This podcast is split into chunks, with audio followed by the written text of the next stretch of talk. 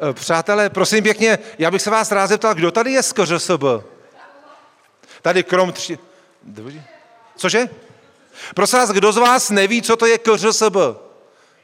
Kdo to neví?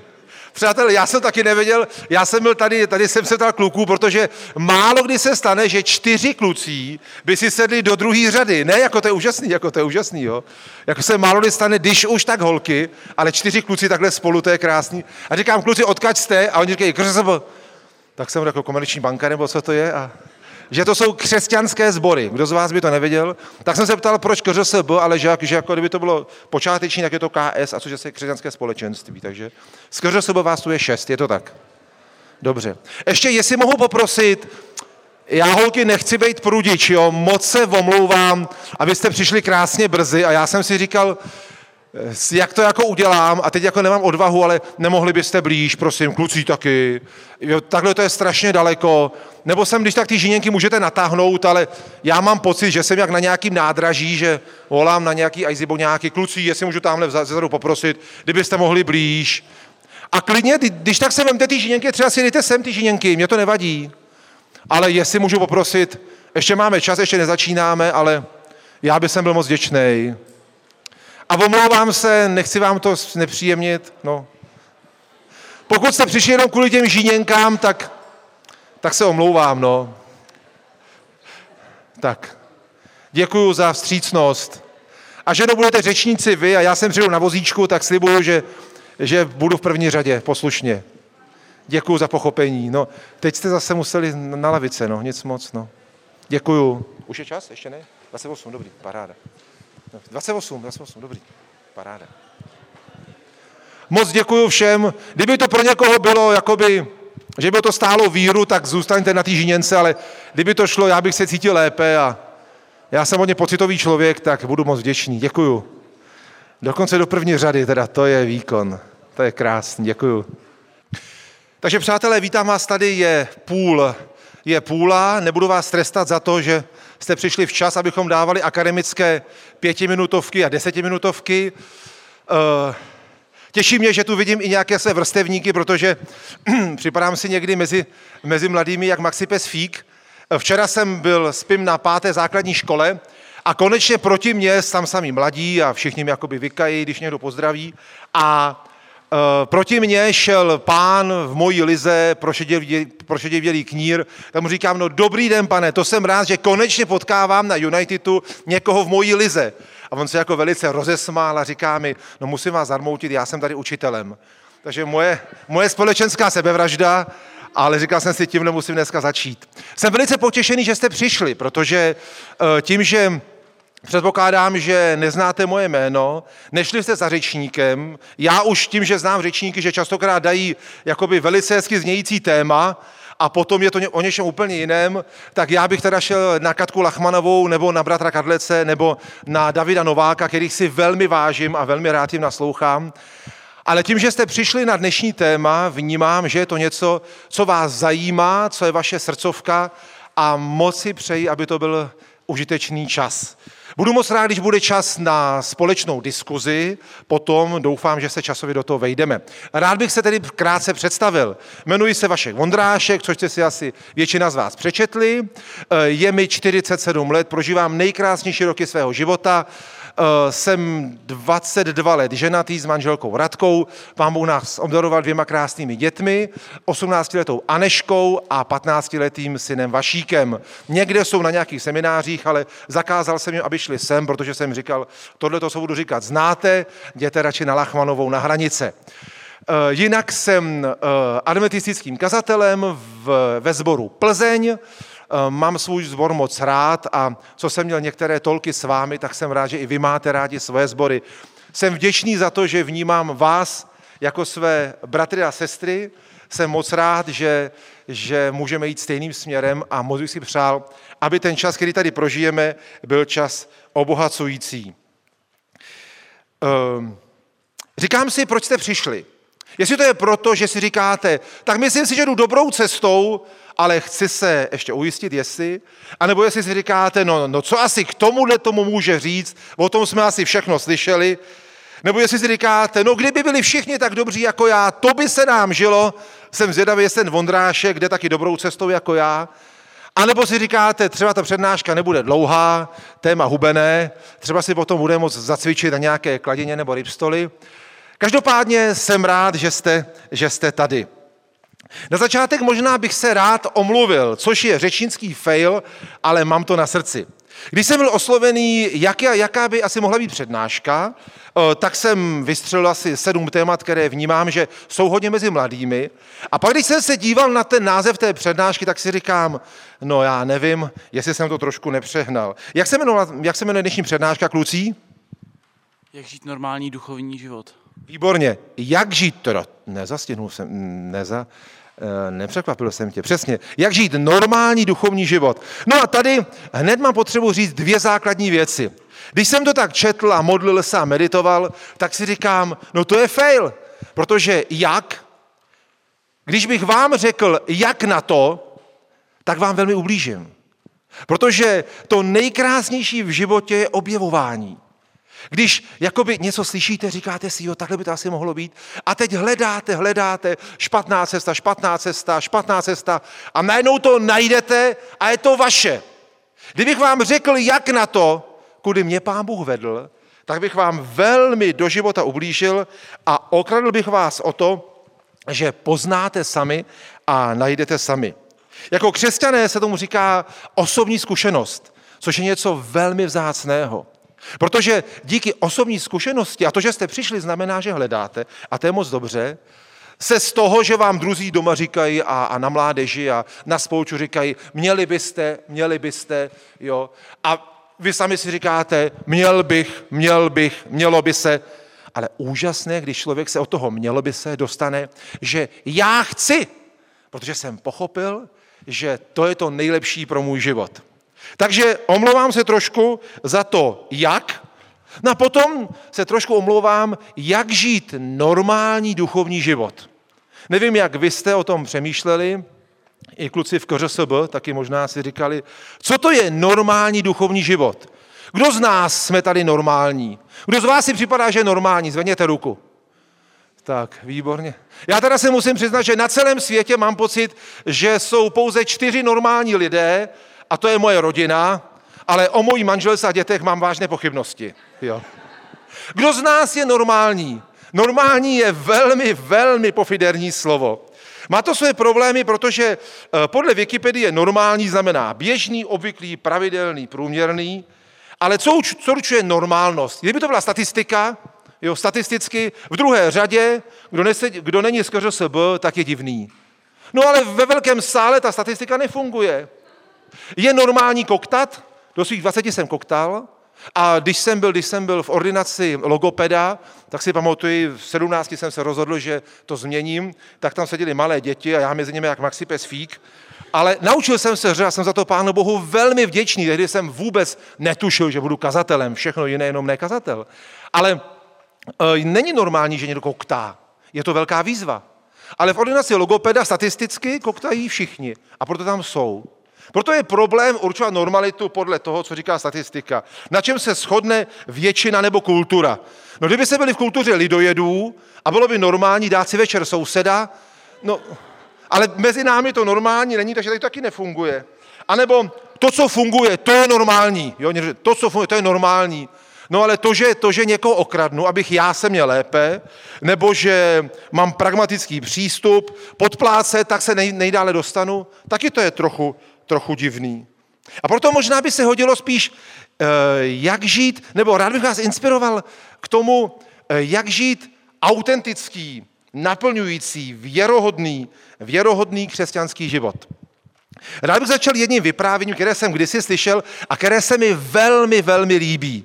Já takhle budu chodit trochu mezi vámi, protože je mi jasné, že po obědě se všechny zralé klasy naklánějí a kdykoliv mám kázat po obědě, tak si říkám, no to je špatný fant, protože já bych byl první, který by si rozbil čelo o židli předtím. Uh, jeden příběh to velice hezky ilustruje. Uh, možná ho znáte, jako malý kluk jsem ho slyšel a velmi se mi líbí.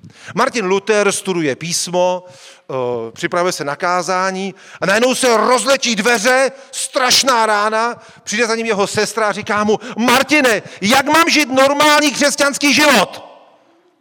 A on jí říká, milá sestro, zavírej potichu dveře. Jo? Zavírej potichu dveře. Tady ten příběh velice hezky ilustruje, o co tady vlastně jde. Kdyby se měli přečíst něco z písma, protože na písmu stojí naše víra, tak určitě bych volil text z Kolosenský z první kapitoly, kde apoštol Pavel, Kolosenský první kapitola 28. verš říká, jeho zvěstujeme, když se vší moudrostí napomínáme a učíme všechny lidi, abychom je mohli přivést před Boha jako dokonalé v Kristu. A později říká, žijte v Kristu, když jste ho přijali jako pána. V něm zapuste kořeny, na něm postavte základy, pevně se držte víry, jak jste v ní byli vyučeni, znovu a znovu vzdávejte díky. No jo, ale jak to žít? Aby to nebyly svaté keci. Aby to nebyly jenom nějaké citace. Aby to nebylo něco, čemu sám nevěřím, ale co je moje. Ne, že musím, měl bych, ale chci, pane, chci. Pavel tady říká, snažím se a zápasím o to, abyste byli dokonalí v Kristu. Co si pod tím představit? E, dokonalý zde znamená zralý. Pavel řekne, já bych si tak přál. Dobrou chuť, máš kebab? Taky jsem měl, výborný, viď? Pavel řekne, já bych si přál, abyste byli zralí v Kristu. Co to znamená zralí? Proč mu jde o to, aby byli zralí? Kolik nás tady, co sedíme, jsme zralí v Kristu? Odpověď je velmi jednoduchá, protože největším argumentem pro křesťanství jsou zralí křesťané. Jsou křesťané, kteří jsou plní moci, kteří jsou plní radosti, nadšení, plní jistoty, kteří pochopili, o co tady jdou. Takového křesťana potkat, u něho si dáváte otázky, jak to, že jsi takovej? A to myslím, že je ta nejúžasnější misie, aby se lidi kolem nás stali. Jak to, že jsi takovej krásně jiný? Ale zároveň největším argumentem proti křesťanům jsou křesťané bez radosti, zasmušilí, kritičtí, bez, bez jiskry. Tady křesťanství umírá před očima. Velice mě oslovil eh, kdysi citát Dalase Villarda, který se věnuje duchovnímu životu, eh, který říká, cituji, Kolik lidí je trvale odpuzováno od křesťanství křesťany, kteří jsou necitliví, rigidní, to znamená strnulí, nepřístupní, bez života, nespokojení, znudění, zývající. Já bych zýval víc. E, bez života. Všude se setkáváme s takovým typem křesťanů, kterým schází přitažlivá krása. A teď je důležitá věta. Dala Zvillard říká, nesprávné pochopení a praktikování spirituality neboli duchovního života je hlavním zdrojem lidského neštěstí a vzpoury proti Bohu. Kdybyste všechno zapomněli a než usnete po obědě, pamatujte si, nesprávné pochopení a praktikování duchovního života je zdrojem lidského neštěstí a vzpoury proti Bohu. Jestli něco je hrozného v životě, asi Vnímám, že něco vrcholem bídy, když je říká, já jsem tak šťastný, já jsem tak duchovně nahajpovaný, jo, věřte jako já, pojďte k nám do církve, poznejte mého Boha. A každý z vás, jak tu sedíte, jsme někdy prožili, že jsme vnímali, že to v mém životě nebyla pravda a byly to jenom propagační keci. Správně pochopená spiritualita, duchovní život znamená, že lidé zralí v Kristu pochopí, že Kristus je zdrojem života dává jim do života sílu a smysl. Nesprávně pochopená spiritualita je zdrojem smrti a příčinou, že máme plné církve manotratných synů a starších bratrů. Lidé se necítí u otce jako doma a křesťanství jim nevoní. Kolik křesťanů v našich církvích je dokladem právě toho, že, že jsou sice křesťané, ale nešťastní, protože nepochopili, o co vlastně Pánu Bohu jde. A teď bych rád vyznal, že snad to je na mě vidět, že si velmi vážím toho, že můžu být na Unitedu. Vůbec tady ten projekt je naprosto skvělý a obdivuju Peťu Hůště a všechny ty, kteří dělají tady tu úžasnou akci a velmi si vážím toho, že mohu být tady mezi vámi, ať jako účastník nebo jako přednášející v tomto tématu. Protože bych si tak přál, většina z vás tady je mladších než já, Abyste nemuseli v životě prožívat zklamání, hořkosti, bolesti, slepé uličky a pocity marnosti v církvi a na cestě za pánem, jako jsem prožíval já. A jsem šťastný, že to mohu s váma sdílet. Protože když svoji víru vezmete za špatný konec, bude to pro vás zdroj hořkosti, frustrace a bolesti. A v tomhle smyslu bych se rád teď modlil, jenom stačí, když skloníte svoje hlavy. Náš pane, vnímáme, že tahle chvíle je velmi vzácná. Ty víš, pane, že jsem se na ní těšil a že jsem se za ní dlouho modlil. Tak, pane, když i dneska jsem se modlil sám a s druhýma za tohle setkání, moc prosíme, aby u každého z nás si rozezněl tu strunu, která, která se má rozeznít, aby, pane, jsme pochopili aspoň něco málo z cesty za tebou a aby ten čas tady nebyl zbytečně vydechaný vzduch, anebo zbytečně strávená chvíle, pane.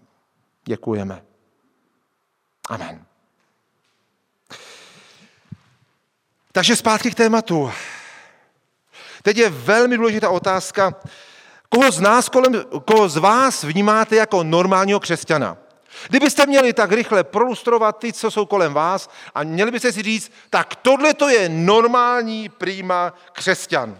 Jaký je prototyp normálního křesťana, ke kterému vzhlížíte? Neříkejte mi jména, to byste mě tady zasypali, ale zkuste si tak nějak říct, kdo asi tak kolem vás to žije a říkáte si, jo, tohle by pro mě mohlo být vzor. Kdo by to byl z vašeho, z vašeho okolí?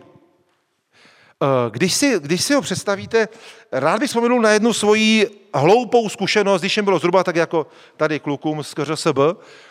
A já si pamatuju na to, jak jsem tehdy měl milovaného v adventistickém sboře v Budějovicích, milovaného kazatele, předtím tam byl, tam byl asi sedmdesátník bratr, dal to nejlepší, ale pro mě naprosto impotentní duchovně po všech stránkách. A najednou přišel mladý chlap, který měl čtyři děti, plný života. Takže pro mě velikánský vzor, já jsem chodil jako on, díval jsem se jako on, bundu jsem si koupil jako on, všechny ty podstatné věci. A pamatuju si na to, že jsme byli spolu do dneška, eh, byli jsme spolu na, na Silvestru a teď já už tehdy jsem toužil po Bohu a tak jsem z té přetopené místnosti, kde nás bylo asi 30 na pár metrech čtverečních, jsem šel ven a tam jsem si sedl na dvůr. A pamatuju si na to, že, že ten náš kazatel, Karel se jmenoval, vyšel na ten dvůr a tak vyšel, teď vyšel, podíval se kolem sebe, jestli tam někdo není a teď si prostě pustil vzduch a bylo to slyšet. Jo. Já to nechci to vyslovovat, no uprdnul se. A já si na to pamatuju, že jo, ten pocit, jo, si říkal, tak náš kazatel prdí. A byl jsem z toho zklamaný. Dneska, vždycky, vždycky znova, když se mi stane nějaká nehoda, tak si říkám, to jsem ale neduchovní, jo. Pamatuju si na to, že, jo, ale tehdy jsem byl z toho zklamaný a říkám si, jak je to možný, jo. Pamatuji si na, na tol Katky Lachmanové, kterou mám velmi rád a zase zapomněl jsem, o čem mluvila, ale ona říká, no my někdy máme pocit, že svatý křesťan, normální křesťan, no, že i ten Kristus byl vlastně takový nějaký divný a to říkala Spody jako hlavní řečník, takže, takže není to žádná pomluva, ale velice se mi to líbilo. Ona říká, máme představu, když, když eh, pán Ježíš byl tady na té zemi a vykonal někde velkou potřebu, že tam vyrostla lilie.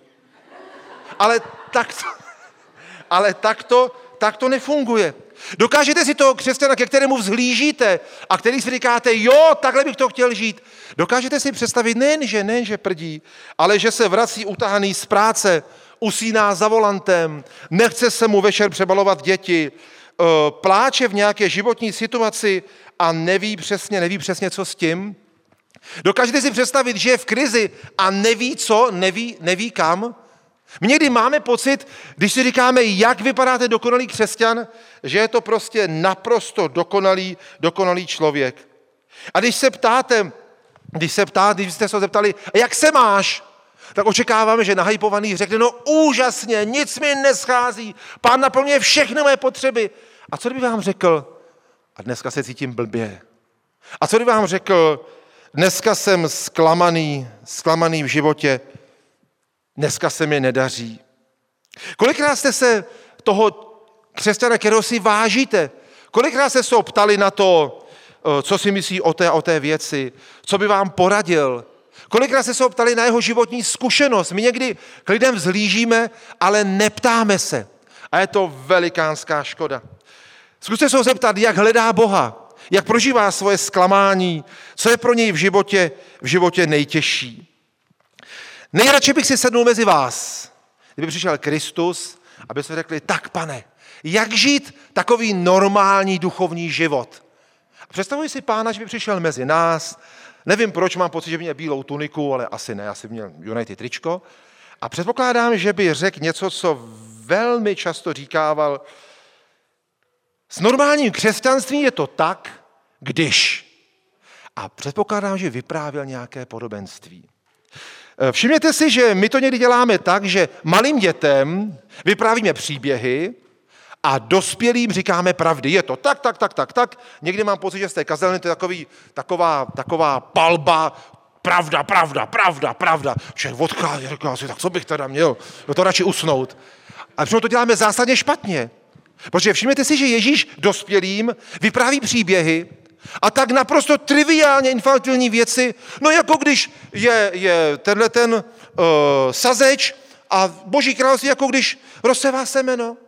A nebo jako když dům stojí na skále, taková hloupost. A nebo jako když, když pastýř pase ovečky a jedna mu uteče. No tak, ale všimněte si, do dneška o tom přemýšlíme. A dětem bychom naopak měli říkat, je to tak, je to tak, je to tak, protože děti si to zapisují, dokud jako rodiče vzlíží k ním, tak říkat jim pravdy. Uh, proto bych vám rád dneska, můžu tady mít teologickou studii a myslím si, že us, byste usnuli všichni, ale co mě velmi pomohlo v mém životě, rád bych vám vyprávěl jedno podobenství. To, co naprosto změnilo můj přístup tady k tomu tématu, byla jedna teologická pravda. A sice to, že se Pán Bůh nám zjevuje ve trojici. Já jsem se dlouhou dobu jako kazatel s tím trápil, první zívnutí, koře se i tam se zívá, koukám. Jsem povzbuzen, děkuji, posloužil si bratrovi. Eh, mě velmi pomohla učení o trojici. Než, jsem, než mi pán dal srdcem pochopit, o co v trojici jde, tak jsem si říkal zase nějaké teologické suchopáry, ale najednou jednou někdo mi vysvětluje trojice a říká, vlastně pán Bůh se nám představuje jako otec, syn a duch svatý. Mohli bychom dlouho přemýšlet o tom, proč zrovna takhle, ale to podstatné je, tři osoby, jako křesťané věříme v trojici, tři osoby a jsou za jedno. To znamená, Pán Bůh se nám představuje jako ideální vztah třech silných hráčů, kteří, kteří jsou naprosto za jedno. A tohle to naprosto změnilo můj život. Tři osoby v naprosté jednotě. Bůh se zjevuje jako ideální vztah, který chce navázat i s námi. No není to něco úžasného? A pak tvoří člověka. Proč tvoří člověka? No protože ta jednota vztahů, ti tří v jednom, jako milující osoby, láska touží dávat. A proto, proto tvoří člověka, že láska touží dávat a tak dává, aby té lásky na světě bylo ještě víc. A ve chvíli, kdy jsem pochopil, že v křesťanství jde o vztahy a ne o výkon, to naprosto změnilo můj život. Není v první řadě důležité to, co dělám, ale kdo jsem. Na základě toho, kdo jsem, z toho vychází to, co dělám nebo nedělám.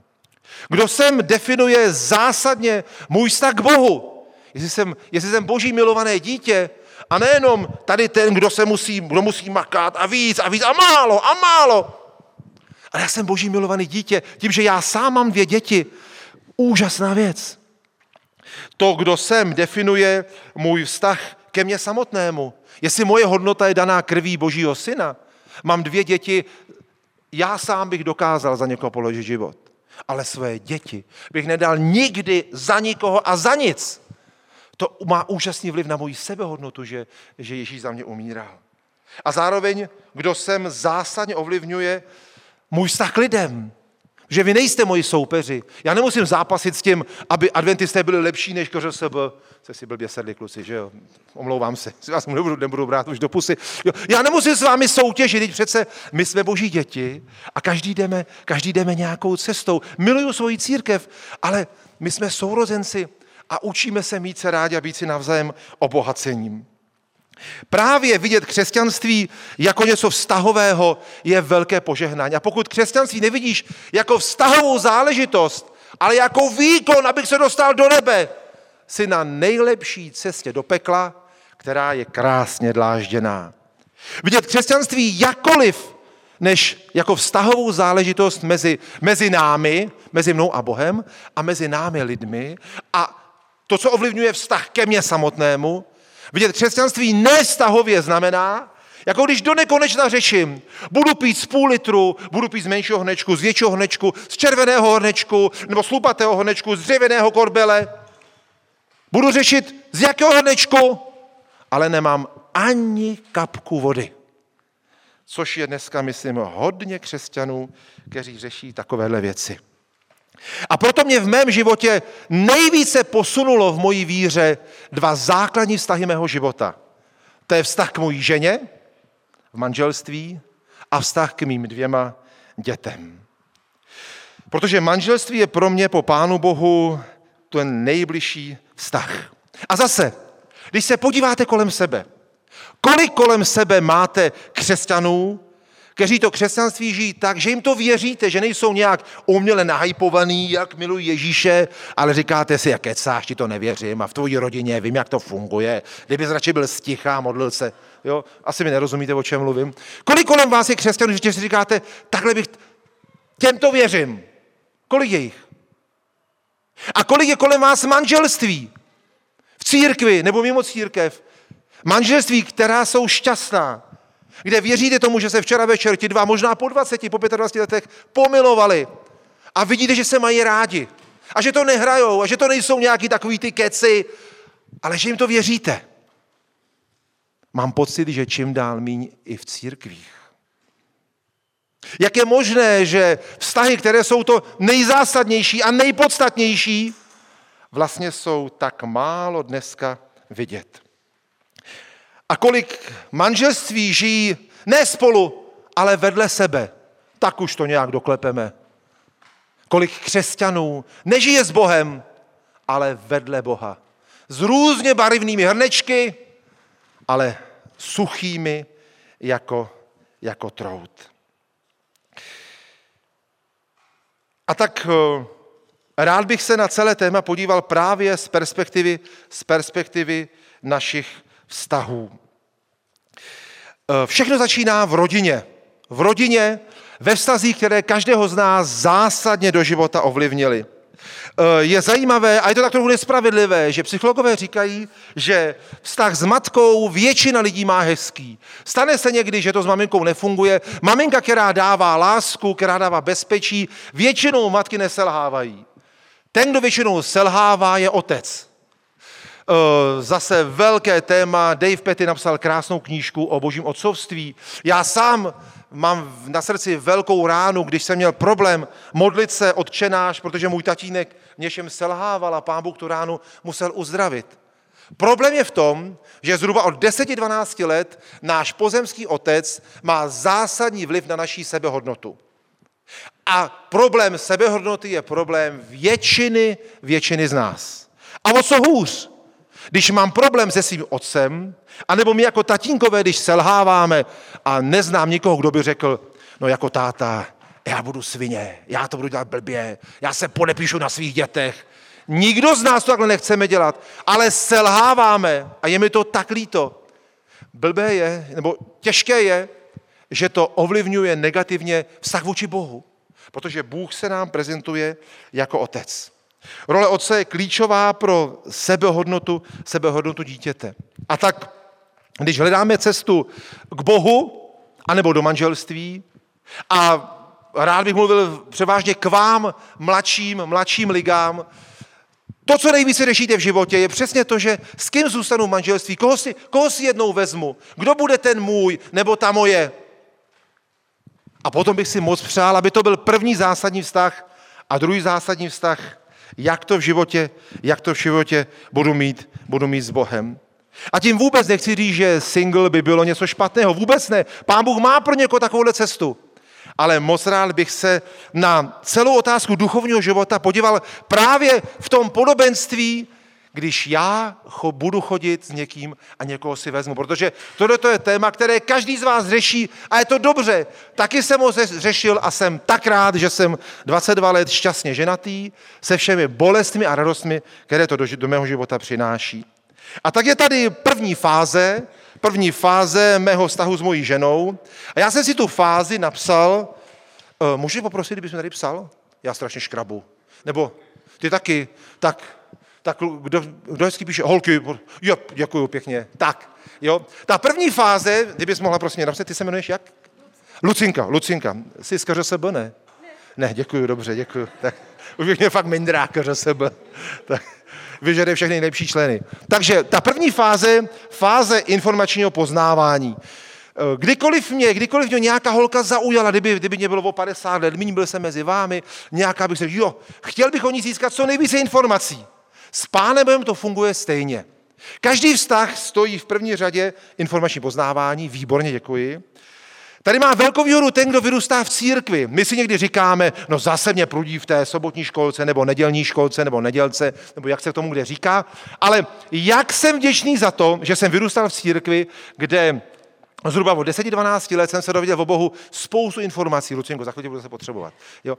E, spoustu informací o Bohu, které mi celý můj život uh, zapadají, zapadají do mého života. Je přirozené, že když dítě vyrůstá v církvi, Bůh je Bohem naší rodiny. K tomu se modlí rodiče, ani, mě, ani neuvažuji, že bych to někdy v životě dělal jinak. Jsou to informace, které nás možná od malička prudí, ale v životě se vám ty informace budou velmi, velmi, velmi hodit. To je ta první fáze, informace. Ta druhé, napiš prosím, Lucinko, fáze přitahování protikladů. Tak to funguje. Většinou mě nezaujala stejně děvče stejně disponované nebo indisponované jako já, ale že byla nějaká jiná. A tím byla, tím byla zvláštní. A většinou je to tak, že to, co mě, eh, to, co mě dneska fascinuje, a to, co si říkám, no to je, ona je tak jiná, to mi jednou leze na nervy. Jak je starý manželský bonmot, to, co mě nabíjí, to tě dobíjí. A to doslova. Jo? Jak je krásně jiná. Myslím si, že je velmi důležité, aby každý člověk, který jde na cestě za Pánem Bohem, prožil něco podobného. Jako pubertáci jste, nebo mladí lidé jste velmi kritičtí. A teď vidíte, že vaše rodiče nejsou ideální křesťani, vaši kazatelé nejsou ideální křesťani, u adventistů dokonce prdí. Jo. Teď vidíte, že, že lidé ve sboru nejsou ideální lidé, ale to, co pro mě bylo úžasné, když jsem, viděl, když jsem porovnával tu církev a teď jsem viděl v těch 16, 17, jak to tam je všechno špatně, jak by se to mělo zavřít a v jiných církvích to není o nic lepší, když jsem si uvědomil, že je Pán Bůh tak krásně jiný, že Pán Bůh je mnohem lepší, než se nám zdá. To bylo pro mě úžasná chvíle a úžasné prozření. Pán Bůh je tak krásně jiný. Ta třetí fáze je fáze chození a poznávání se. Čím více karambolů v tom chození, tím to je lepší. A zase na to bych mohl mít celou přednášku. Ideální je, když ti dva jdou spolu na vodu a teď celou dobu prší a ještě se dvakrát svaknou. Nebo když ti dva jdou spolu na, van, na vandr nebo někde do zahraničí, no a teď on tam ztratí všechny doklady a všechny peníze. Nebo ještě lepší, když celou dobu má průjem a nic s ním prostě není. Jo. Ideální, že ti dva se mohou, mohou poznat. Uh, přesně tak je to, je to s Pánem Bohem. Je ideální, když, když poznáváme Pána Boha, teď zase, když se scházím s kazatelem, řekni mi o tom Bohu víc. U křesťanů je to někdy před křtem a nemusím se dát pokřít, ale ptej se, ptej se, získávej, poznávej. Zároveň jsou to situace, kdy se každý z vás o Boha může opřít. Jsem možná na rok někde v zahraničí, prožil jsem velkou ztrátu v životě, prožil jsem věc, kde jsem se necítil komfortně. Bože, jestli seš, co s tím do háje uděláme? Takhle se opřít o svého Boha, to je, tomu se říká osobní zkušenost a je velmi, velmi důležitá. Je to jakákoliv situace, kdy nejdu na víru rodičů, ale kdy v té nekomfortní zóně se o Boha můžu opřít a prožiju, že ta víra funguje. Nebojte se do takových situací jít, protože tam můžete, byť se necítíte hezky, můžete úžasně získat. Ta čtvrtá fáze je veřejné vyznání lásky a víry. A to je, to je svatba, kdy si ve, kde veřejně vyznáváme, s tebou chci jít v dobrém i ve zlém. A kdykoliv jako kazatel oddávám mám mnohem radši pohřby, tam už není co pokazit. Ale když, když, když ti dva říkají ano, ano a teď vidím, jak se milujou a jak by se láskou snědli, tak si říkám, tak bych rád, aby vám to, aby vám to vydrželo.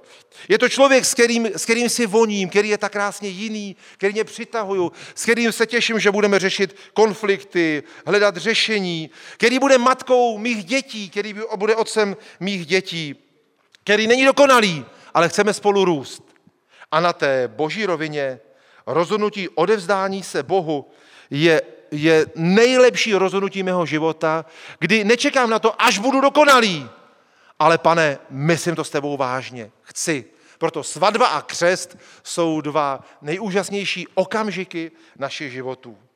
Protože je pátá fáze, zákonitě přichází v obou dvou stazích, v manželství i s Pánem Bohem, zákonitě přijde vystřízlivění emocí nebo zamilování. Ve vztahu je přirozené, že v každém vztahu zhruba do dvou do tří let zamilování zmizí, protože neberu si soudného člověka, beru si feťáka, který má v sobě látku chemickou, že všechno vidí, všechno vidí nahypovaně, vidí mě nádherného, vidí, vidí Ramba z dálky jak minister války, z blízka jako když ho stříská. Zkušenost každého, každého manželství. Ale v manželství zhruba po těch dvou, třech letech, tam teprve začíná opravdová láska kdy se nevezeme jenom na té vlně, jak je to všechno úžasný, ale kdy na lásce začínáme makat. I ve víře odchází první zamilování. Ať je to u těch, kteří, kteří přišli ke Kristu v 15, 17, 20 a prožili velkou životní zkušenost a teď všude vyprávěli a možná si někdy připadali jak takové cvičené křesťanské opičky. Řekni nám, co jsi prožil, co jsi nám prožil. A ti, kteří v církvi vyrůstali, tak si zase říkají, no já jsem nic neprožil, já jsem takový suchar, no věřím vůbec takovou zkušenost, kdybych měl.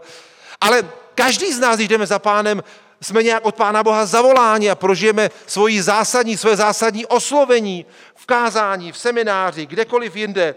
Je to chvíle, kdy se, kdy se rozděluje víra mých rodičů, ta končí a ode dneška ti, pane Bože, věřím já. Už ne táta s mámou, tati, co si o tom myslíš, jak to mám udělat správně? Ne, ta chvíle obrácení je chvíle, kdy vlastně jsem před Bohem už já sám, máma, máma, táta, táta, můžete mi poradit? Ale já se před Bohem rozhoduji úplně sám. Je přirozené, že, že takovouhle zkušenost, u někoho je to ve větších emocích, u někoho je to v menších emocích, ale ta zkušenost vystřízlivění je chvíle, kdy už nežiju ze svých pocitů, kdy nežiju ze svých vystříz, vy, vyslyšených modliteb, kdy nežiju z toho, jak jsou úžasní křesťané, jak jsem úžasně prožil chvály a úplně cítím, jak jsem Pána Boha tahal za rukáv, kdy mám pocit, že nic nejde, všichni ve sboru jsou hrozní, nemám žádné hezké pocity, nežiju z toho, že přesně vím, co pán Bůh chce a co mám dělat a kde je moje místo a mám pochybnosti a ptám se a necítím se hezky. Podobně jako, než není můj život jenom série duchovních orgasmů a lepší a lepší a lepší, ale kdy jako je psáno o Abrahamovi, že žije z víry. Prostě tomu Bohu věří, ať se cítím dobře a necítím, prostě za tím Bohem jdu. A pak je šestá fáze, která přijde v manželství i, v, i v, na cestě za pánem, v duchovním životě. A to jsou krize a výzvy. Kdy každé manželství je ve fázi, kdy Všechno je nudný, všechno je okoukaný, všechno jsme už dělali, už si myslím, že nic nového mě nemůže, nemůže přijít, no a tak teda to tak nějak vysychá, tak to nějak doklepeme. Ale podobně s Bohem, podobně s Pánem Bohem. Když mám pocit, že všechno je takový šedivý, obyčejný, už přesně vím, jak se kdo ve sboru nadechne, jak kdo bude hekat u modlitby a z... i bych se pomodlil za něj, protože už to tak všechno znám a věřící a nevěřící o Boha nemají zájem a, a to nemá cenu. A o spasení ani řeč, protože pořád řeším stejný blbosti, jako jsem řešil. Jo?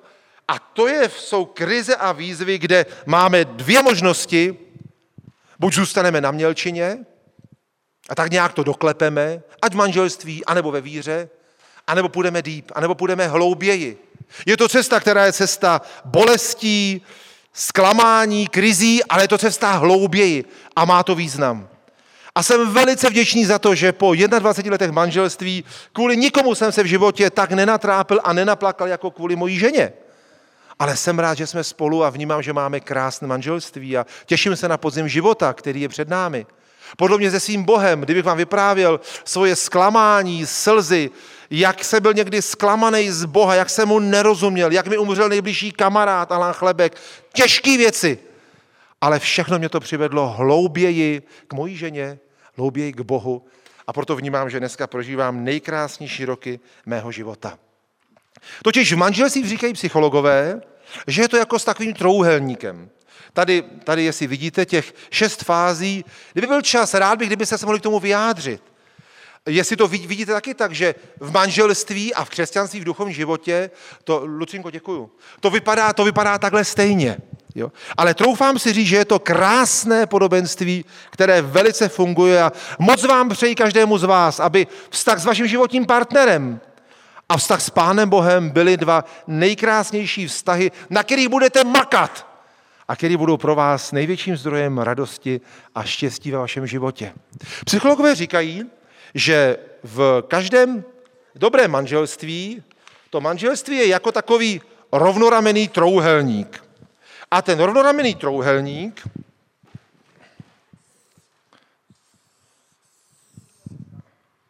Rovnostranný trouhelník, děkuji. Světe, div se, no děkuji pěkně. Adventisti mě hledají, hlídají, teda hlídají, tak hlídají. Tak keře sebe mě pozbudil, adventisti mě hlídají, děkuji pěkně. Eh, ten, ten rovnostranný trouhelník má tři, má tři eh, části. Ta první se jmenuje závazek. Záv... Lucinko, prosím, můžeš sem. Já se bez tebe nehnu. Ještě, že mám tu církev bratrskou. Sice B, viď? No, no to, to mám, vidím znamení na čele, jasný. Tak, takže závazek, děkuji, závazek. Ta druhá strana je intimita, intimita, tak, intimita. A ta třetí strana, protože bych, tak, ta třetí strana je vášeň. Vášeň. A psychologové říkají, vášeň, tak vášeň. A psychologové říkají, že, že každé manželství, pokud má tady ty tři složky, může být šťastné. Je tam zajímavé, že kdyby to byla pouze vášeň a intimita, jak se říká takovému vztahu, to je milenec. To je milenec, jo? bez závazku, jenom vášeň a intimita. Kdyby to, kdyby to byla e, pouze intimita a závazek, jak se říká takovému vztahu? To není milenec, manžel, to je brácha. Nebo nějaký dobrý, přátelství, nějaký dobrý kámoš, přesně tak. Jo? V každém manželství je potřeba, aby byl závazek, intimita a vášeň. S Pánem Bohem to funguje úplně stejně, abych žil hezký duchovní život. Co je to ten závazek? Tak, Lučenko, děkuji, děkuji, tak zase. E, ten závazek. No kdo chce jít za mnou, vezmi svůj kříž a následuj mě. To je závazek. Rozhodnutí u křtu, to je závazek, pane, v dobrém i ve zlém. Kdo mě vyzná, i já ho vyznám. Následovat beránka kamkoliv jde. Ano, závazek křesťanství. Jak vypadá intimita? No takže s Pánem Bohem sdílíme ty nejtajnější plány, ty nejtajnější obavy. Pane, já vím, že bych měl a já se tak bojím, pane, já mám z toho takový strach, takový bobky. Pane, já bych mu měl odpustit, ale já ho nemůžu ani cejtit, padoucha. Když s Pánem Bohem sdílíme v sebeotevření, důvěru, svoje sny, fantazie, nejtajnější pocity. Pane, měl bych, ale tak se mi nechce. Jo? To je přesně intimita, kdy Bůh o vás ví nejvíc. Nikdo o vás neví tolik jako on, ale potřeba mu to říct, než by to nevěděl. A to je kvůli tobě, aby váš vztah za něco stál, abyste mu to řekli. Co už boží uši museli vyslechnout z mojí z žumpy mýho srdce, ale jsem rád, že jsem to nikdy nemusel nést sám. A to třetí, to je vášeň. To je prožití hlubokého emočního prožitku, aby víra nebyla jenom, jenom racionální. A teď zase, každý z nás jsme nějak nastavený. Já sám jsem církve, kterou velmi miluji, mám ji velmi rád a dáváme velký důraz na rácio a e, učíme se víru prožívat a jsem za to velmi vděčný. Když už Boha milujeme, aby jsme ho milovali na plné pecky a vášnivě. E, Wikipedie říká, vášení stupeň emoce. Obvykle se s tím míní přilnutí k předmětu vášně, který velice výrazně ovlivňuje myšlení a jednání jedince. Je zdrojem energie, vytrvalosti a vůle. Miluješ Boha vášnivě? Na plný pecky? Hoříš pro svoji víru? Co pro to můžu udělat? Sloužit cíleně tam, kde mám radost ze služby. Dělat Určitě je, je prostor pro oběť, ano, ale co nejvíc dělat něco, co mi sedne a co dělám rád. Snad je na mě vidět, že kážu rád. Myslím, že to je dar, který pán Bůh dal a mám z toho velkou radost. A vždycky si říkám, pane Bože, použij můj dar. A dělám to vášnivě. Abych byl vážným křesťanem. Setkávat se s křesťany, ne takový onuděný pytle brambor, zase v tu sobotu nebo tu neděli sedí a říkám si, jsem ve skladu zeleniny nebo ne, mrkev, tykev, jo, bratra a sestra. Ale setkávají se s křesťany, kteří jsou vášniví, kteří Boha milujou a věříš jim to. Když budeš s nimi, tak se kus jejich milosrdenství přeleje i na tebe. A to dá tvýmu životu radost a, a budeš podobnější. Ptej se jich, jak to děláš, co s Bohem prožíváš, jak jsi Boha našel. To další, zajistit, jaká má Pán Bůh dvířka do mého srdce. Doufám, že všichni z vás jste četli devět bran k Bohu. Dobře víte, že každý z nás jsme nějaký spirituální typ. Někdo má dvířka k Bohu tak, že, že je eh, spirituální, je naturalistický typ, služebný typ, eh, asketický typ nebo prožitkový typ. Jo, devět, devět způsobů. Každý z nás Boha prožíváme nějak jinak. Mít v tom jasno a věnovat. Seš přírodní typ, no běž do přírody. Seš služební typ, dělej službu. Seš intelektuální typ, no zavrtej se do informací, co to jde protože tam se s Bohem setkáváš. Zúčastnit se chval, které zesáhnou nejen rácio, ale i srdce. Být vášnivým křesťanem. Když už to dělám, ať to má, ať to má cenu. Dává vám to logiku? Tady ten trouhelník změnil můj křesťanský život. Nechci být jenom Ježíšův bratr.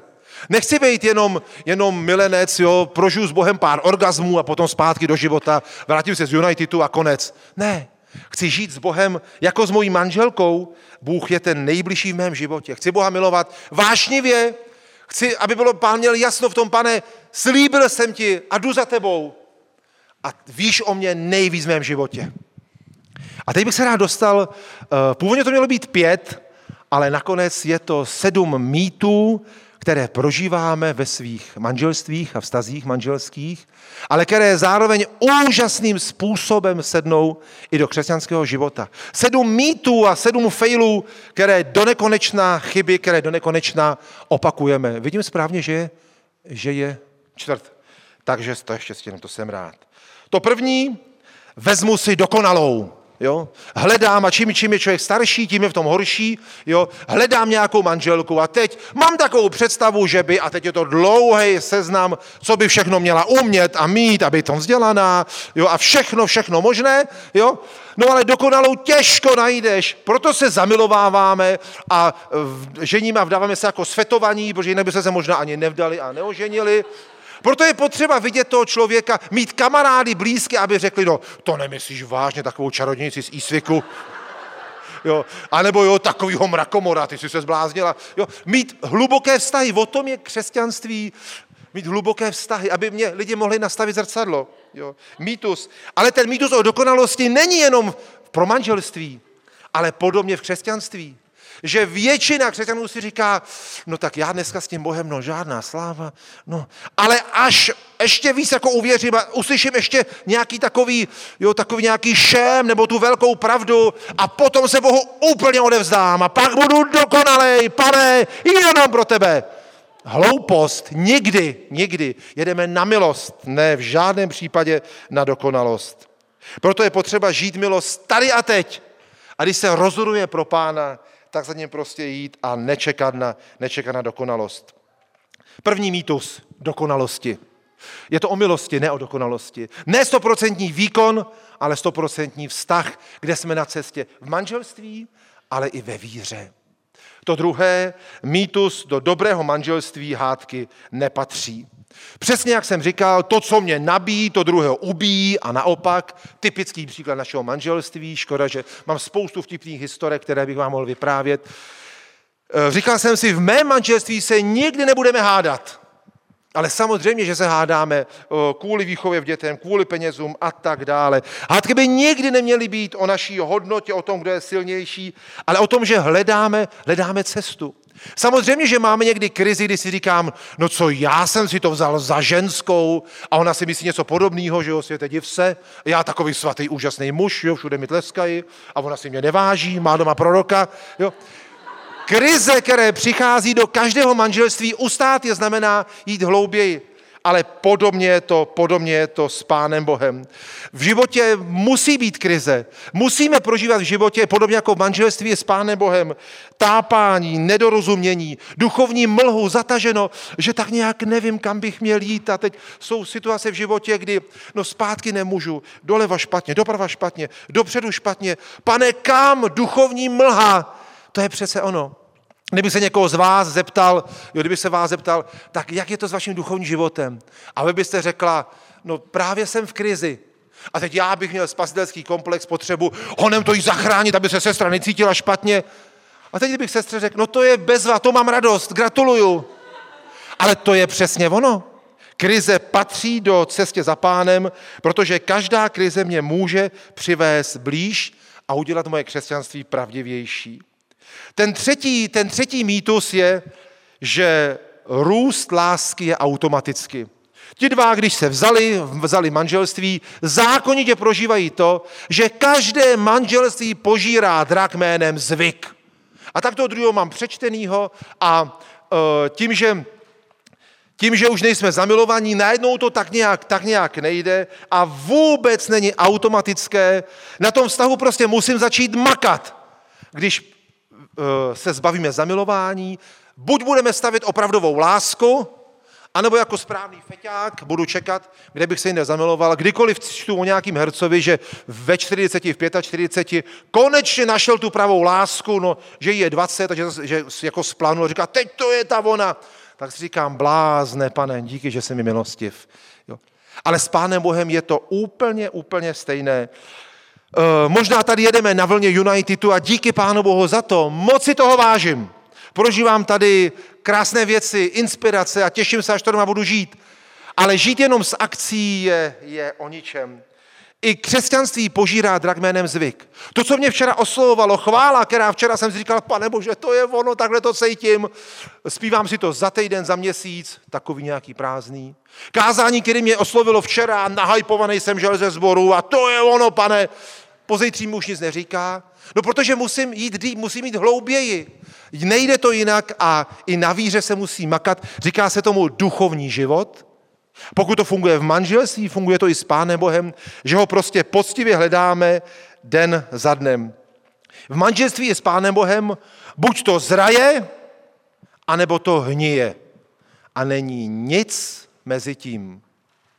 I zjevení říká, abys byl studený nebo horký, ale ne vlažný. Z toho je mi nablití. Což mám pocit, že je většina křesťanů. Ten čtvrtý mýtus je, mám tě přečteného skrz naskrz, už mě nic nepřekvapí. Manželství, přesně bych vám mohl říct, jo, že když manželka nějak vzdychne, tak já si říkám, no to mi asi chtěla říct to a to. Jo. A tím asi chtěla odmítnout ty moje geniální myšlenky, kterými jsem jich zadrhnul, jinde by mě zatleskali a to by se to jako nelíbí. Prožívají to v každém manželství. Nedávno se mě někdo ptal, eh, kolik jsem měl, kolik jsem měl vztahů za dobu mého manželství. Tak jsem musel přiznat, že pět. A já jsem, tohle jsem kdysi slyšel u nějakého křesťanského psychologa. On říká, no měl jsem pět vztahů za moje manželství. A teď všichni si v tom sále mysleli, že to byla nějaká nevěra. A on krásně říká to, co i já musím vyznat. No když jsme se vzali, chodil jsem s čistou dívkou, která pro mě byla terra incognita, poznávali jsme se. Když jsme se vzali, prožíval jsem úžasné roky s nejlepší milenkou na světě. Potom to byla matka mých dětí, prvního a druhého. Byla zase úplně jiná. Potom to byla zlá žena, s kterou jsem prožíval dobré i zlé. Teď prožíváme spolu syndrom prázdného hnízda, kdy dětem jsme na, budeme na obtíž a snad se nám jednou vrátí.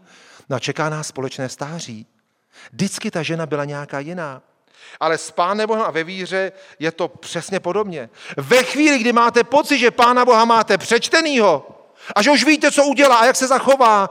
No víš, pán Bůh se v těchto těch situacích zachovává tak, protože ten má tu a tu zkušenost, no a v životě to prostě funguje tak. Je psáno, pán Bůh udělá to a to. Přátelé, amen tma.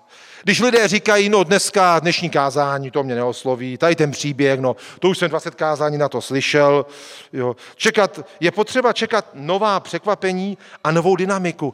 To je dobrodružství. Pane Bože, kdo z vás dneska ráno se modlil a říkal, pane Bože, tak čím mě dneska překvapíš? Kde na mě dneska zaťukáš? Kde mě dneska probudíš? Stávej, chlape. Co mi dneska, pane, co mi dneska dojde? Pane, ať jsem citlivý, až budeš hrát na tu moji, moji strunku mýho srdce. Kdo z vás dneska ráno čekal překvapení a oslovení od Pána Boha? Tak, jak nečekáte, jsme proto otevřený, anebo máme přečtenou církev a kazatele a takhle to bude a nebude to jinak. Manželství je úžasné dobrodružství, pokud jsme otevření a dáme druhému šanci. Život s Bohem je úžasné dobrodružství, protože Pán Bůh nás neustále může znovu překvapovat a největší blázen si nechá v životě vzít umění žasnout.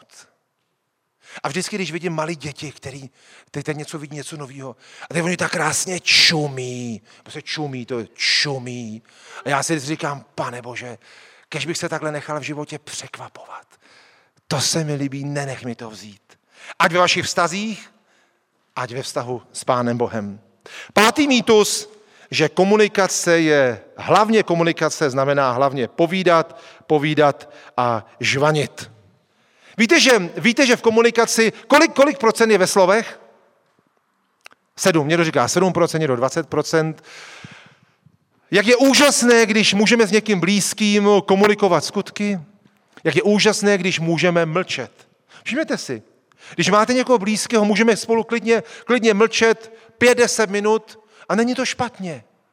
Ale když čím méně někoho znám, tak tím víc mám pocit, musí se žvanit a žvanit a tak někdy utíkáme před lidmi, prožít spolu taky trošku ticha. Moje velké, moje velké poznání v životě za Bohem bylo to, že, že modlitba není jenom žvanit. A když mám kdysi, vždycky krizi víry, že, že já mám nějak pocit, že si s Bohem jakoby nemám co říct a, a po dvou minutách už tak nějak jakoby, uh, co bych ještě řekl, pane, no tak to potřebuji, potřebuji, děkuju, děkuju, chválím, chválím, no dvě, ještě by to chtělo chvilku, no tak teď jsem to ze sebe jakoby mačkal a vím, že to mám vždycky zhruba tak po půl roce, to na mě přijde, že si s Bohem nějak nemám co říct, tak to dělám tak, já tomu říkám uh, budíková evangelizace, sám sebe, že si natáhnu budíka, půl hodiny nebo čtvrt hodiny a prostě s tím Bohem jsem. A tím nově a nově startuju můj modlitevní život. A když si nemám s ním co říct, no ale jsme spolu, to je to důležité. Kdo z vás byl na Orkováchovi, krásná přednáška, eh, dali se nějakého Dominikána. No a eh, jak se máme modlit? A ten Dominikán říká, no hlavně co nejdíl. A teď ten, ten Orkovácha říká, no protože čím díl s tím Bohem seš, tak není to nejpodstatnější, co mu řekne, on to všechno ví, to všichni víte. Jo? Není podstatný, že ho chválíš, no anděle ho spoustu chválí, miliony andělů, jeden modrášek, víc nebo míň, ty to potřebuješ. Ale že jsme spolu. A to je to důležité. Naučit se i v komunikaci s Bohem pracovat s tichem a nebát se toho. No pane, už ti nemám co říct, ale chci být s tebou. A pokud si máš problém, natáhni si budíka a může ti to znovu nastartovat svůj modlitevní život. Ten poslední mýtus je mýtus, který, o kterém by taky bylo možné mluvit celou přednášku, a to je mýtus, stačíme, se, stačíme si sami, pokud se milujeme. A teď já vidím ty dva, když někým chodí, jo, tak teď oni mají takový ten, tomu říkám, lesbický vztah, jo, teď to různě jako lezou, jo, a teď všichni kolem si říkají, a to snad ne, v církvi, že jo, no to se, no, to, teď, teď se kluk mění v predátora, že jo, děvče nechci říkat co, jo, neus jako dobývá, teď kolem nich velikánská bublina, a teď lidé jakoby nevíte, co s tím, a teď starší bratři pošlapávají, že jo, teď při bohoslužbách, no sem se to nehodí, nechte toho, jo, velká bublina kolem nich, my dva si, my dva si stačíme, ale Počítej s tím, že na začátku, jak jsem říkal, chodíš s feťákem a ona je svetovaná, ona není soudná. Je úžasné, když, když mám blízké, hluboké, deep vztahy, abych, i když, i když spolu chodíme, tak ale mám svoje kamarády, mám svoje kámoše a oni mi mohou nastavit zrcadlo. Není to jenom my dva a my, jo, taková ta romantická hloupost, jo, my dva proti všem, jo, husický manželství, nikoho nepotřebujeme, my dva si stačíme, ty jsi za svým kámošem, ty mě jako nemiluješ, to jako já budu doma sama, nebo co jsi mi tím chtěl říct? Jak moc potřebujeme vztahy. Jak je úžasné, pokud manželství manželka ví, že, že ženská potřebuje ten svůj babinec, jo, kde budou štrikovat a chlap si říká, no o čem tam pořád povídáte? Jo, no povídají, důležitý. Je úžasné, když, ať jsou to malé holčičky nebo dospělé ženy, teď si říkají něco naprosto triviálního, ale ta nalíhavost, ta nalíhavost, jde o konec světa. Jo, a oni přitom řeší to, že bude vařit čočku, nebo já nevím, takovou nějak Jo, úžasný. Ta ženská to potřebuje. A podle mě chlap potřebuje zalézt do svojí díry se svýma kámošema, dát si nějak, nějakého birela nebo dát si nějaké pivo. Prostě ty chlapi, no, o čem tam spolu povídáte? Oni třeba jenom mlčí, konečně je klid, jo. Nikdo po mně nechce, jo. Tak je potřeba, tak je potřeba, aby v manželství jsme nebyli jenom my dva, ale ideálně ona měla svoje kamarády, on měl svoji ligu, aby i ten manželský pár měl jiný manželský pár. Víte, jak je mi líto? Že v církvi častokrát uh, chlap nebo ona nemá tam kamarádku, nemá tam kamaráda, nemá manželský pár, s kterým by si mohli popovídat otevřeně, co nám jde, kde se trápíme, modlete se za nás, nevíme si s tím rady. Teď se za to stydím a říkám si, no ještě o svých chybách mluvit, no tak to nic taková škoda, že v církvi nevěříme na, na obyčejný hezký vztahy. Takže kolikrát se stane, že mám hezký vztahy, ale mimo církev. Já vím, že někdy jsou to malé rybníčky, ale vyplatí se hledat, modlit se. Nemáš, hledej, ptej se. No podobně to je v křesťanství. Jak někdo říká, já a můj sladký Ježíš stačíme si, nikoho nepotřebuji. Jo. Velká, velká životní, velká životní prohra. Dvě věci v životě nemohu dělat sám být, man, být v manželství a být křesťanem. Každý zbor samozřejmě znáte určitě fáze růstu společenství. Scott Peck o tom krásně píše v, knize, v knize Nevyšlapanou cestou a jiní křesťančí psychologové, kde říkají, že, že v, aby se z toho zboru nebo z toho společenství, aby to nebyla lžiparta, ale bylo to opravdové společenství laskavé, musíme spolu procházet různé krize a to bylo na jinou přednášku, ale je to velmi, velmi zajímavé.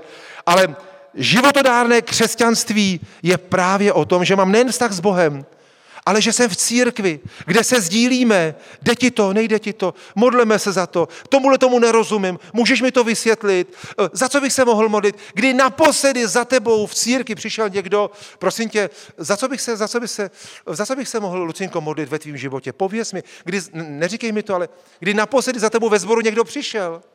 A když jste vy naposledy přišli za někým, hele, mám trápení, nevím, co s tím, modli se za mě, nevím, jak to vyřeším. Máme takovýhle vztahy? Budujeme takovou kulturu kolem sebe? Děláme to tak? Věříme na vztahy? Křesťan přece věří na vztahy s Bohem. A proč ne s lidma? Mezi vámi je, je téma Unitedu přece, ne? No a, a podobně je úžasné, když v církvi to není o tom, že teď jsme se sešli ta kopice těch pravověrných a teď jsem tady v tom stádu a, a vyběhnu, vyběhnu mezi ty pohany že? a zpátky do církve, aby jsem byl zase bezpečí. Je úžasné, pokud v církvi máš stará známá pravda, mít nějakou skupinku, chlapskou skupinku, ženskou skupinku, ideálně nějaký manželský pár, aby jsme se spolu jednou za čas sešli, žít hluboké vztahy, strašně, strašně důležitý. A možná něco, co je silnější než já. Je skvělý, když, když se modlí v životě a jsi na nějaké cestě, jsme tady v různých fázích svého křesťanství, je úžasný, aby si měl, aby si měl někoho, ty si možná dneska na nějaké duchovní úrovni, ale aby si hledal kolem sebe ty, kteří nejsou tak daleko, jako ty, tak daleko jako ty a zašel za ním, modlil se za ně. Jak je úžasný, když za mým 15-letým klukem přijde starý 60-letý kořen a řekne mu, tak Vašíku, jak se máš? Za co bych se mohl modlit ve tvém životě? Pověz! Úžasný, když já mám někoho, komu projevím ve sboru lásku. A potom, když mám někoho, kdo je, kdo je kámoš, můžeš? Jo? Kdo je, kde to není? No, máme, jo, teď je 50, jo. Když mám nějakého padesátníka, no tak dobře, já vím, že na to nevypadáš, no, tak já vypadám mlaději třeba, že jo. No. Když mám někoho, já pán, ty pán, máme podobnou životní zkušenost a podpíráme se a budeme spolu vztahy. Děkuju. A zároveň je úžasné, je úžasné, když já mám někoho, kdo je dál na té životní cestě, aby se měl klidně pro mě nějaký důchodce a pro vás mladší, kdybyste si našli nějakého pařáta, jako jsem já, kdo vám bude vonět, komu budete věřit, že je to chlap, který, který v okydu se může pámu opřít. Najdi si někoho takového, aby byl tvým mentorem. Je to úžasné a vztahově, myslím, velice, velice dobré do života. Takže přátelé, závěrem, jak žít normální křesťanský život? Pochopit, že základ životního štěstí je žít svoje křesťanství vztahově. Pochopit, že, že Bůh je ideální vztah v trojici. A s tím letím Bohem já buduju vztah. Kde někdy se mi to daří víc, někdy hůř, ale kdy jedeme na vztahy. A protože s Bohem, s Bohem buduju hluboký vztah a o tom je moje víra. To je alfa, omega. Můj, je můj otec, on je můj přítel, on je můj pastýř. Tak podobně i ve svém životě, ve své církvi jedu na vztahy a buduju hluboký vztahy. Nejen v manželství, ale i v církvi. Jsem člověk, dobře, nechceš moji víru, dobře, ale budu tě mít rád jako člověk s širokým srdcem. To je tak úžasné svědectví. A hlavně nebát se učit za pochodu. Jak svůj vztah žít s Bohem, jak svůj vztah žít v manželství, jak svůj vztah žít s těmi, kdo jsou mi blízcí a kdo jsou mi vzdálení a ke kterým hledám cestu. Přátelé, žít svoje normální křesťanství vztahově je podle mě to nejsmysluplnější, co byste v životě mohli dělat. Co nás Pán Bůh učí, co se já už 30 let učím žít a co vám ze srdce chci popřát. Velmi si vážím toho, že jste byli velice, velice bedliví posluchači. Děkuji Pánu Bohu za možnost to s vámi sdílet. Moc přeju, aby každému z vás Pán Bůh dal jednu myšlenku, kterou si odnášíte a rád bych se v tomhle duchu za vás na závěr modlil. Pojďme se postavit, ať se protáhneme.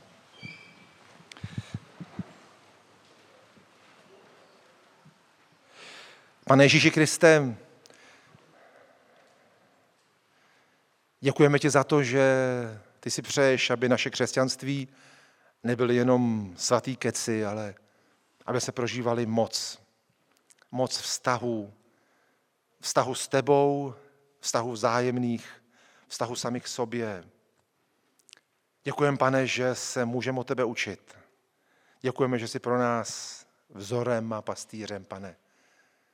Děkujeme za to, že právě vztahy náš život dělají šťastný a tak prosíme, dej, ať ze vztahu neutíkáme, ale mě jako ty s námi to nevzdáváš, pane, dej, ať my to nevzdáváme s tebou, ať to nevzdáváme s našimi blízkými. A moc prosíme, dej, aby pro co nejvíc, co nejvíc z nás vztahy byly tím nejvzácnějším v našem životě, pane. Navzdory všem mobilům a všem harampádím v tomto světě, pane. Pomoz nám to žít. Děkujeme. Chválíme tě, pane. Amen. Přátelé, děkuji vám.